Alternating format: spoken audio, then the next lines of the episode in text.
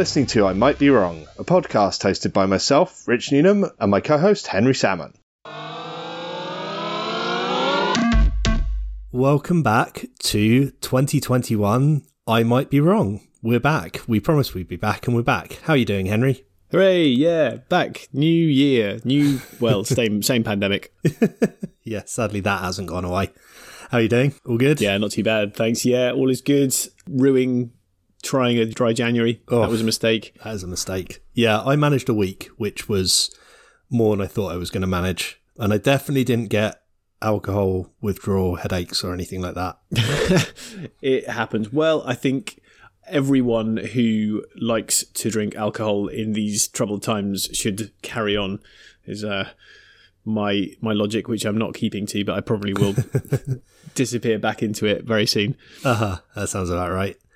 So, at the end of last year, we said we were going to do some bigger bands, and we've decided to go really big for this episode, haven't we? Well, yeah, we've gone double. We've got two big bands. We have. We've got a face-off. Breaking the mould. So, who have you brought to the table? I have brought Oasis to the table. And, of course, that has meant that I've brought Blur to the table, because we're going to talk a bit about Oasis versus Blur, Battle of the Britpop, one of the biggest musical events in the 90s, but we're not really going to do it as you v me on this one, are we? We've just split the research that way because there's so much about these two bands, and we both like both of them. Yeah, and we'll probably trip over each other. I've got a ton of stuff, and to be honest, a lot of people listening will know this stuff anyway, so absolutely there shouldn't be too many surprises in here, but it's interesting to go back over the backstories and also to talk about the way that both bands saw kind of rises and falls throughout their career. Yeah. Because sometimes people talk about Blur v Oasis as if it was a kind of one-off thing, but this is a 10-year plus kind of head-to-head, really, I think. Yeah, but it's also interesting in terms of how those relationships change, because they certainly didn't start out as rivals or enemies in any way, shape or form, and there have been some reconciliations that have happened since then and some very much not reconciliations that have happened as well. Yep. So I think the easiest way to do this is we're just going to talk through both bands' careers over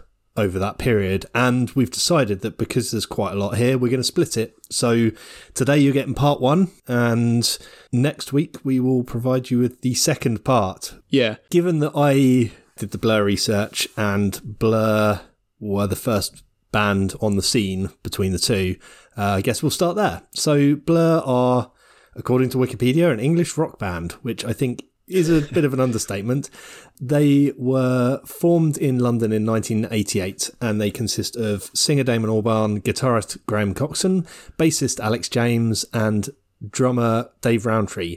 They were apparently originally called Seymour, which is obviously a terrible name. Yeah, I think, weren't they a weird post-punk band or something? I'm not quite sure what Seymour were, but I don't think they've got any real airplay. They were very shoegaze, and actually Leisure, their first album, is quite shoegazy. I went and had a listen to it, and I don't think I'd really listened to it for probably over a decade, and I hadn't really understood what it was. And it's not a bad shoegazy album. It's all right. It's sort of a mix of shoegaze and that sort of back end of the Manchester scene that was happening, Stone Roses and all that. Yeah. When I listened to it, I thought Happy Mondays, Stone Roses, that kind of vibe. It definitely didn't sound like the later Blur. It was almost as if they were fitting into that Manchester scene, you're right.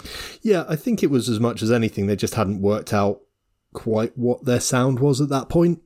Obviously, from a band perspective, everyone knows about Albarn. He's the front man of the band. He's the ego, the workaholic in there. You've got Alex James, who was a massive playboy during the Britpop era, now turned cheese farmer, and Coxon, who's the fame-shy guitarist who had some alcohol troubles during the band as he struggled with their fame. No one really talks much about Rowntree, but he's quite an interesting character. He works as a criminal solicitor, he's got a pilot's license, and he stood as a candidate for the cities of London and Westminster. No way. Yeah. I knew none of that. I'd only really been familiar with the first three, so maybe he's just so busy doing all that other stuff that he's got no time for publicity and TV interviews and anything like that. I think he's just not bothered about the fame side of things. I think he just enjoys doing the live music thing and is perfectly happy for others to take the limelight. He's a drummer. Drummers never get as much airplay as anyone else unless they're Dave Grohl. Yeah, true. So they signed to Food Records at the start of their career, and Dave Balfour, who was one of the top bods at the label, suggested a list of names that they should maybe consider rather than Seymour, and Blur was on that list, so that's how they ended up with Blur as their name. Simple as that. Simple as that. Pretty good name for a band. It works. Yeah. It's done them well. Yeah, so they released Leisure in 91 and Modern Life is Rubbish in 93. We're not going to talk much about these. I don't think either of us really got into them in this era. So Leisure opens with She's So High, which is great. Mm-hmm. It sounds a bit like there's reverb on Damon Albarn's vocals. It sounds a bit like Suede in a way, but it's a track I think is one of the high points of the album, actually. And then absolutely. After that, it does get a bit mediocre. Damon Albarn said himself that the album was a bit shit, so if he's judging it like that, then I think we can too. There's No Other Way is probably the other standout track. I think it's got some maracas on there, which sound a little bit like you could have Bez dancing in the background. You can tell it's got this kind of Happy Mondays influence. But other than that, take it or leave it. If I was going to go into the Blur back catalogue, I wouldn't go to Leisure. Yeah. So There's No Other Way actually made it to number 8 in the charts. So some level of notice, but the album didn't really get much in the way of airplay and recognition. They then went on a apparently fractious tour of the US. I think their band manager had racked up a load of debt on their behalf, and they then found themselves touring the US to try and pay it off. They were getting into fights. They were generally not having a good time. And then they returned to the UK to find Suede were leading the charge and getting the success that they'd craved. Right. And I never really thought about this until I did this research. Suede are probably the first Britpop act to hit the top of the charts. Yes. Yeah, that would... I guess they would be, because you're kind of coming out of the 80s and a very different style. Yeah, and Suede sort of sit across those styles a little bit. They're slightly quirky. They've definitely got a Britpop-ish sound inspired by the 70s. I always think of Britpop as being inspired by the 60s and 70s guitar bands of that time, but they're not purely Britpop for me, Suede. Yeah, I'd agree with that. They've got a bit more of a weird edge to them. I was never really a big fan, but yeah, you're right. I've always thought of Suede and Pulp to be quite similar in terms of that kind of on the edge of Britpop but not really Britpop thing. They both have the kind of weird art rock element to them. Yeah, I think the art in art rock is probably a really good observation. They are more arty than a lot of the Britpop scene. Yeah, I'd go with that. So 93, Blur released Modern Life. Doesn't make that much of a splash either, and it was fraught with issues in recording. So Andy Partridge from XTC was supposed to be the producer. Neither he nor the band were particularly happy with the recordings that they made. They switched to Stephen Street as a producer after he, I think, ran into Albarn on the street, from what I can tell. And they were much happier with the sound, but both their UK and US record labels weren't happy with the lack of singles. So they recorded For Tomorrow because they needed something that would work as a single. And I love For Tomorrow. I think it's an absolutely wonderful song. Agree. Yeah, classic. And this album sounds a lot more like Blur. It sounds Blur-ish. My notes suggest that there's some politely British-sounding grunge, which isn't, but the foundations for what would become Parklife are definitely there. Yeah, and I think it's only foundations. It's an album that doesn't really sit in their back cut. It's a mediocre album, I think. It's nice. I love the title. But beyond that, if you compare it to some of their other albums, it's very much a growth phase, if you like. Yeah. They're starting to find their feet, and they're starting to produce the sounds that really have made them brilliant.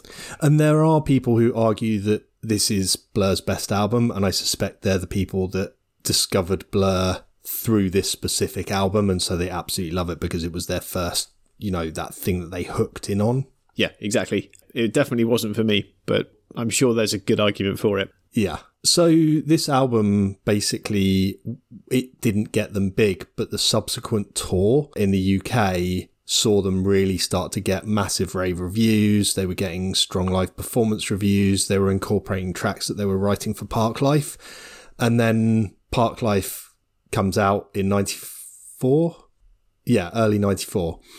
And this, to me, is the best Blur album, in my opinion. Enemy called it a great pop record. It's bigger, bolder, narkier and funnier than Modern Life is Rubbish. I don't know what it is, but it's one of those albums that just has that undefinable edge that truly great records have, where it just hooks you in and you don't know why, but you love every track and it just grabs you. Funny, isn't it, how some albums just do? And yeah, it's a little magic mix of things, whether it's the everyone recording at the time, whether it's at the studio, it's all the ideas that have all come together. And it's quite rare, actually, that a really big album is the third album for a band. Often you get a lot of ideas appearing early in a band's catalogue. We'll come on to that with Oasis, but it's strange that kind of gets them a couple of albums to really get going. Well, it's one of those things that annoyed me about the 2000 to 2010 period with indie rock in the UK, where if a band didn't have an immediate hit, they were just dropped by their label. They were never given time to evolve and get better. And you think if Blur had been part of the scene at that point in time, they probably would have been dropped after their first album, and we'd have lost all of this wonderful music. True. Yeah, that's a thought. I have a funny feeling, though, that if you look at the way Damon Albarn's career has gone in particular, where he's gone off and formed side projects, I would have guessed that he would have done something else. Yeah, I think that's probably fair. There would have been things that would have happened there one way or the other, but maybe just not Blur as we know them. Yeah, exactly. So this album charted at number one, and I've mentioned Suede, but this was the first of the real proper Britpop albums to hit the top of the charts. The run-up to this becoming number one is hilarious. So the preceding 10 artists who had number one albums in the preceding weeks are Pink Floyd's Division Bell, Mariah Carey's Music Box, Morrissey, Enigma, whoever the hell they are, Tori Amos, Shakademus and Pliers, Diana Ross, Bryan Adams, Take That and Meatloaf are the previous 10 artists. That tells you everything you need to know about that early 90s album chart and how much of a shift it was from that to what would be Britpop in the following 5 years. That's incredible. Yeah, Enigma were that kind of moody music, kind of proto-Enya, panpipes and oddness. Yeah, they were a bit weird, but I can understand where that came from. That's the Glastonbury crowd for you. Right, but definitely not big rocky guitars. Absolutely not. About as far away from that as possible. Yeah. And I could go back further, but it's basically all of that early 90s pop sound preceding this album. And so I think there was just this appetite for big rocky music to come in, and Britpop very rapidly became that. Parklife went in at number one. Girls and Boys was the first single, and that hit number 6. But it only hit 59 in the US, and that's their highest charting single over there. Well, this is part of the interest between Blur and Oasis and the way the two bands focused on the States. And there's been quite a lot of commentary about why Oasis did so well in America and Blur didn't. And I think it's an interesting question generally. Why do British bands make it in the States? Why do some bands work and some bands not? Mm-hmm. And it seems like the bands that are willing to open up to America and not shove down the throats a kind of a style of music too hard do well. So Oasis and the Stones and the Beatles all produce fairly kind of standard 4/4 rock.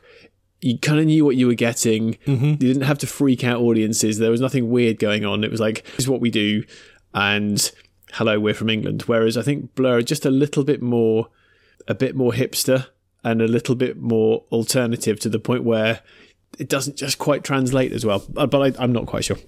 I don't think you're far off on that. I mean, you listen to the early Blur and there's definitely a lot of quirky shit going on. From the perspective of Parklife, there are things like Parklife itself, like Bad Head, To the End, that are all relatively easy, not too challenging stuff. This Is a Low is another one. But then you've got things like Magic America and Girls and Boys and Tracy Jacks that are all a bit odd and quirky and very, very English. Yeah, Tracy Jacks just would confuse people in the States, I think. It just doesn't travel at all. Right. And so this was really the start of Blur's star rising. Certainly Parklife is a song that it's timeless, but it's also of its time. You can still imagine it coming on in a pub when everyone's drunk and just loads of people going for it and jumping up and down and having a laugh and singing along raucously. Like, we all know the words intimately. Yeah, I think everyone does. It's a modern classic, isn't it? So you'd have to put that in a kind of best of Britpop, potentially right up at the top. It's one of those classic songs that everyone knows. Absolutely. This was sort of the time when Oasis started to emerge into people's consciousness as well, right? Yeah, so Oasis emerged a little bit differently to Blur. Blur grew and evolved and slightly changed, whereas Oasis just came in and kicked the doors off and basically just said, this is us. There was no real band growth. So if you look at their start, basically it's everyone ex-Gallagher that formed a group called The Rain, I think. So Paul McGuigan, Paul Arthurs, Tony McCarroll and Chris Hutton. Chris Hutton was the vocalist and he wasn't really good enough, and so they auditioned Liam for the vocals. At that point, this is where the Oasis name appears, basically named because of Swindon. It was based on an Inspiral Carpets poster that was in the band's bedroom. I don't know if you know the Inspiral Carpets as a band. Yeah. They were fantastic 80s, although they were almost proto-Britpop in a funny way. Well, not quite Britpop, but they have that kind of more optimistic guitar sound than a lot of bands floating around that era. They were quite kind of northern Manchester-ish. Yeah, and a lot of Britpop did kind of form out of that Manchester scene. Yeah. I you're right about the more optimistic.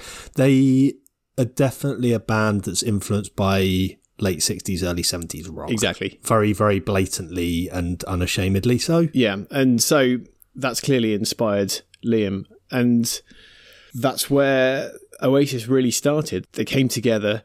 Noel actually was a roadie for the Inspiral Carpets. Oh, really? Yeah, so he turned up and watched one of their gigs and he said he wanted to join. And so Noel said, all right, I'm in on the proviso that I'm the front man, I do all the work, but I can make you excellent. So the brothers almost took over the band from nowhere, which was a bit weird. It was almost like you play all the music for us and we'll do all of the work and we'll write you some songs and we'll make it awesome. Interesting. And it kind of worked. And it worked quickly as well. So they started with Columbia, Supersonic, Shaker Maker. Those are pretty much the first three songs that they put together. And unlike Blur, these were three hits. Right. So that came off the back of their discovery. And their discovery was up in Scotland. So Creation Records spotted them in Glasgow. And Alan McGee, who's very well known, I guess, in music circles for really finding Oasis, spotted them playing a gig. And so he was the guy that backed them and backed them to the point of signing them up with Creation Records, who were effectively paired up with Sony. And that was it. It was kind of the rocket was lit at that point. So that's the lead into Definitely Maybe, which is their first album, right? Yeah, exactly. And this is at the point where the rocket has been launched and you've got an album which is, I mean, if you compare it to Leisure, it's just on another planet. If you look at the track listing, you've got the songs I've just mentioned, but you've got others like Live Forever, which was a huge, huge hit. Oh, yeah. You've got Cigarettes and Alcohol. You've got a whole list of songs which are huge, and it set them off not just in the UK, but in the States as well. Right. So they went on tour, and this is the point where they started to achieve not just musical notoriety, but I guess press notoriety as well. This is the point where Liam got cross with Noel and hit him over the head with a tambourine and said that the American audience was basically a load of shit. I was going to say, has Liam hit anyone yet? Yeah, this was really the first time. So has he hit anyone from the press, or is it just his own bandmates right now? So this is September 1994 is just his brother, which probably was going on long before this. But really, it shows how they really did explode onto the scene, right? In quite a raucous way. And I remember this came out when you and I would have been 13 years old, and I remember at school, all of a sudden, copies of Definitely Maybe were appearing, and people were talking about this new band Oasis, and everyone was sort of trying to claim them as their own. Well, same year as Parklife was released, wasn't it? Yeah. So that's the year when those two albums dropped, and they were so big and so distinctive, and as you say, compared to what was being released before in the charts, so I guess not new in that Oasis were kind of ripping off plenty of bands before them. The Beatles. Well, yeah, and some. I think it's a little bit harsh, but people always say, oh, Oasis are just like the Beatles, but you've got to be good to write decent music, and Oasis did that. I know their star faded, but some of the songs that they wrote, especially on their first two albums, they really stand up. Oh, absolutely. There's some stuff on here that it genuinely is brilliant of its own right. And I love both of their first two albums. I make no bones about that. Absolutely fantastic albums that shaped a lot of the way that I listened to music in that kind of mid-90s era. But you can listen to almost any Oasis song and find the Beatles track where there are hooks and little things that you can be like, oh, okay, that's where they got that idea from. And it's ideas that they're poaching sometimes more than the specific, you know, they're not writing a song that's exactly like a Beatles song. And I think that's where they were a bit different to some of that other Britpop thing where, you know, you can't just rewrite Beatles songs. It doesn't work like that. You have to have your own sound. And I think the Liam snarl is something that does set them apart from the Beatles very much. Like, there's never been that kind of snarly noise from a Beatles perspective. Yeah, the attitude that you get with an Oasis song and an Oasis gig is totally different to a Beatles setup. But you make a great point about all of those little Beatles hooks that you hear all the way through it. The weird thing for me was that I started listening to more Beatles after Oasis, so when I was listening to the Beatles, they sounded kind of samey because it felt as almost if I'd heard it before, and I had, but the wrong way around. Right. Whereas when my dad talks about the Beatles, when they were releasing a new single, you'd take the vinyl and you just put it on the record player and you just didn't know what you were going to get. Right. This sound would come out and it would blow your ears. Whereas for a lot of people who grew up with Oasis, if you listen to the Beatles then, it would be kind of similar. Yep. So at this point, these two bands aren't really rivals. They're sort of, actually, they don't dislike each other too much. Well, they kind of existed quite happily together. Right. They're not really sounding very similar, so they do just run alongside each other quite nicely. But then we get into 1995, and all of a sudden it's not quite so enjoyable. So Albarn admitted in No Distance Left to Run, which is a Blur documentary, that Noel Gallagher used to take the piss out of me constantly, and it really, really hurt at the time. Oasis were like the bullies I had to put up with at school. So there was already a little bit of underlying tension there. But, you know, when I'm sure you've probably found this in your Oasis research, there was this tipping point when all of a sudden it turned from sort of a friendly-ish rivalry into full-on these bands hate each other and they're going to war, which is Oasis off their second album had a smash hit. Right. So Oasis released Some Might Say in April of 1995 and scored their first number one hit, and apparently Alan McGee, who comes across as a bit of a bellend throughout the various stories that I've read up on him, apparently he invited Blur to the celebration party, which Blur thought would be like, you know, go along, party with our buddies, all this kind of stuff, you know, a bit of matey rivalry. And apparently at the celebration party, they went along to say well done, and Liam came up to Albarn and is in his face going, number fucking one, right in his face, almost in, you know, you can imagine Liam doing it in a very Liam-esque way. And apparently he was just like, all right, we'll see. It's interesting because I've read a slightly different take on the rivalry. There is another one as well. So the one I've seen was straight out of the tabloids, and I've not seen any other source other than tabloid press talking about a moment where, and it's not detailed, so I've got no real detail behind it, but Damon was friendly with one of the Oasis brothers' girlfriends. Do you know any more about it than me? Yeah, I didn't do the research on this one, partly because it was only tabloid press that I could find any information from. But the general outline of the story is apparently in that celebration party, Damon hooked up with Liam's girlfriend at the time. Right. But he didn't necessarily know that she was his girlfriend at the time. I think there was this thing of he was at the party, they sort of got chatting and hit on each other, and then he found out. It sounds like, from what I've read, and I haven't read in detail because I refuse to click on any Daily Mail or Sun links, that basically that's what happened. But it's all tabloid press story stuff.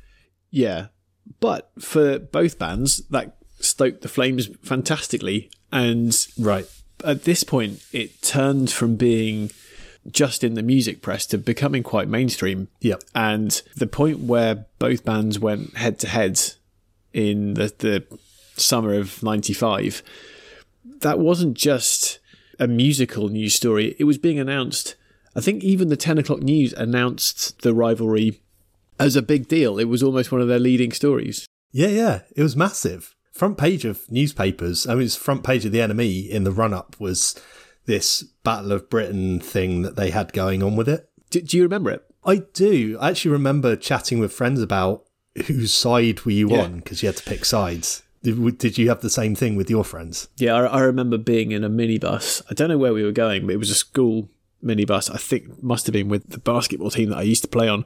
Mm-hmm. And there was a big old division down the bus of Blur, Oasis, and it was pretty 50-50, and I was forced into trying to make a decision, and I couldn't, because I saw the both bands as being quite different. So yep, it wasn't like you've got two really similar bands like Pulp and Suede against each other. It's like, how do you choose between apples and oranges? So I sat on the fence and got yelled at for it. Well, like you say, it is apples and oranges with the music style. So Blur released Country House, which was something of a novelty song for them almost. So it was written about former Food Records boss Dave Balfour, who'd quit the business and moved to the country. And do you remember the video? Yeah, I kind of do, because it was on Top of the Pops and everything. It was, I just remember is there a bald guy in it or some guy? I can't remember. Yeah, the bald guy is Matt Lucas. Is it? Yeah. So the video's fucking rubbish. It's directed by Damien Hirst, and it just reinforces my view that he was getting paid a lot of money just to make stuff up. So it's got Keith Allen, Matt Lucas, and a bunch of 90s Lads Mag models like Joe Guest in it.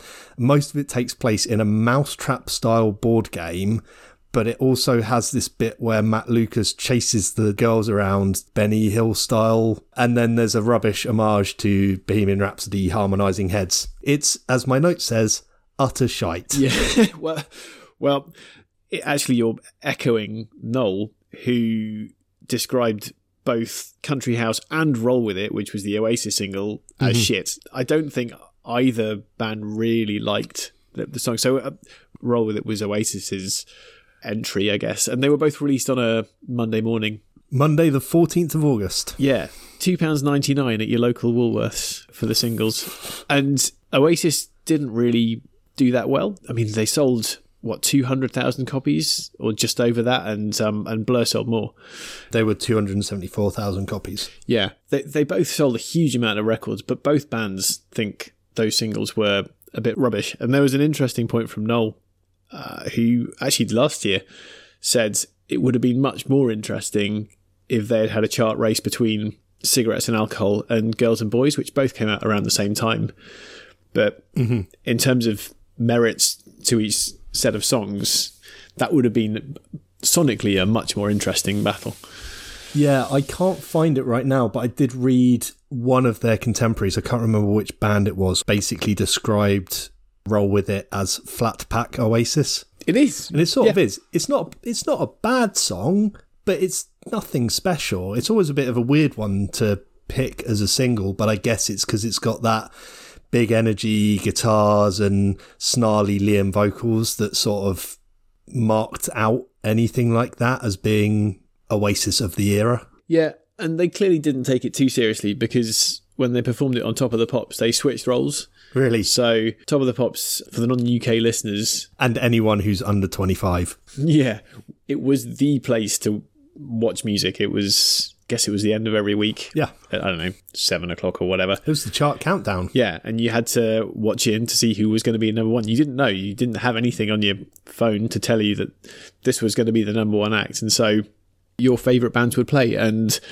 Oasis cropped up in August. And yeah, they mimed, as many other bands have done, like Nirvana, and they switched roles. And it just kind of shows they're probably not taking it too seriously. And they're probably thinking bigger than just Top of the Pops. Yeah, and it sounds like Blur weren't overly blown away. Maybe Damon was a bit smug about it, because obviously he was the one who wanted to show Oasis what's what. But Graham Coxon is quoted as saying that it seemed like a hollow, pointless victory. Our record company threw a big champagne party at Soho House in London. I felt I was being forced into enjoying the moment. I just wanted to be alone, really. I couldn't handle being part of that crowd, so I tried to jump out of a 6-story window. It was Damon who talked me out of it. Really? Wow. Okay. I mean, he really struggled with the fame in that kind of mid-90s period. He talks about it as well. I suppose there were good times, but at the time I wasn't allowing myself to enjoy it. I was ruining it for myself. So I can't look back and change that now. It felt like I was very immature. I left home and within 2 years I was playing at the Marquee, then suddenly earning all this money to pay off massive debts. I didn't really know what the hell happened. Mentally, I wasn't even a teenager. I was still a preteen. Life doesn't seem long enough to me to catch up with my real age. And he's the one that's really struggled with Blur's fame more than any of the rest of them. Yeah, that's interesting, because I read an interview with Alex James a while ago, and he talked about the fame he had acquired. You mentioned cheese farming, and someone was saying, you know, what's the most rock and roll thing you do now that you've made your millions? And he was saying he doesn't really like the trappings of fame, but the one thing he really does like to do is buy a new pair of socks every day. And I think that's just one of the most brilliant things ever. He buys new socks, wears them once, and throws them away and goes, that's my rock and roll thing to do. It's the only thing he wastes money on. It's his only luxury. Yeah, I actually forgot to add that to my notes, and I wouldn't have remembered that, so I'm glad you brought it up. But yeah, that is, I absolutely remember reading that a while back. I can't remember where it was, but he just said, isn't the feeling of putting on a new pair of socks so good? He said, I can have that every day because I'm minted. I was like, yes, that's I like so this funny guy. Yeah, so that was the Battle of Britain. And at the time, it felt like a massive win for Blur. So I was more on the Oasis side than the Blur side, purely because my tastes were much more poppy at the time. And the big rocky, guitarsy thing really appealed to me. So yeah, we have kind of got to a point where this is almost the peak of early Britpop. We do want to talk more about the following albums that were released after the singles, but we are probably out of time for today. So we're going to come back next week and talk more about how Oasis and Blur carried on into the 90s and beyond. Sounds good. So thanks for that. Thanks for joining us. Happy New Year to all of you out there. Yeah, and here's to part 2, which will be coming along shortly. Looking forward to it. Cool. Cheers, buddy. Thank you for listening to another episode of I Might Be Wrong.